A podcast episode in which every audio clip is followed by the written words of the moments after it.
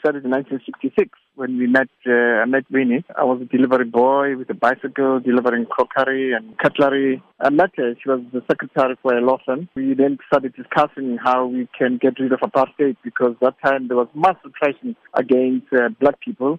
There was the segregation uh, based on race, color, and creed. The ANC was banned that time. What sort of a relationship did you share with the late Winnie Mandela at the old Mampuru prison in Pretoria? We were arrested in 1969 Yeah. and uh, we stayed for almost 18 months.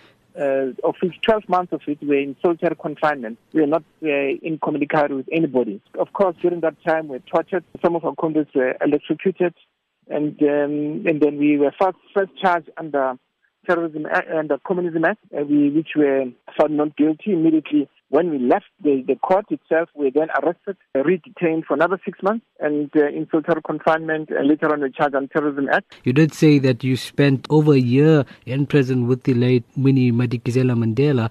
But during that time, what were some of the notable characteristics portrayed by the late struggle veteran against the apartheid regime? It was only when we were, we were then charged under communism act where we used to meet every day as a group. And she was a person who was always encouraging us not to despair, not to to be impatient, and always to have hope that um, uh, we'll definitely get acquitted. But was saying that we should not give up. We should continue the struggle against apartheid.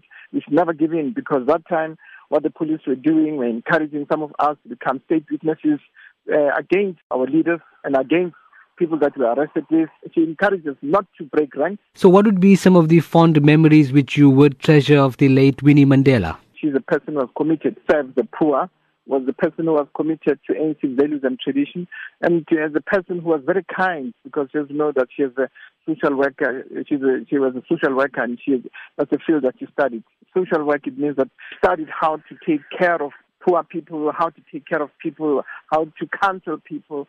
You being a close friend of Mama Winnie Madikizela Mandela, what has been her vision for the country in terms of moving forward and achieving the goals set out by the National Development Plan? Well, her vision of the country, uh, she was she was very upset with what has been happening over the last ten years.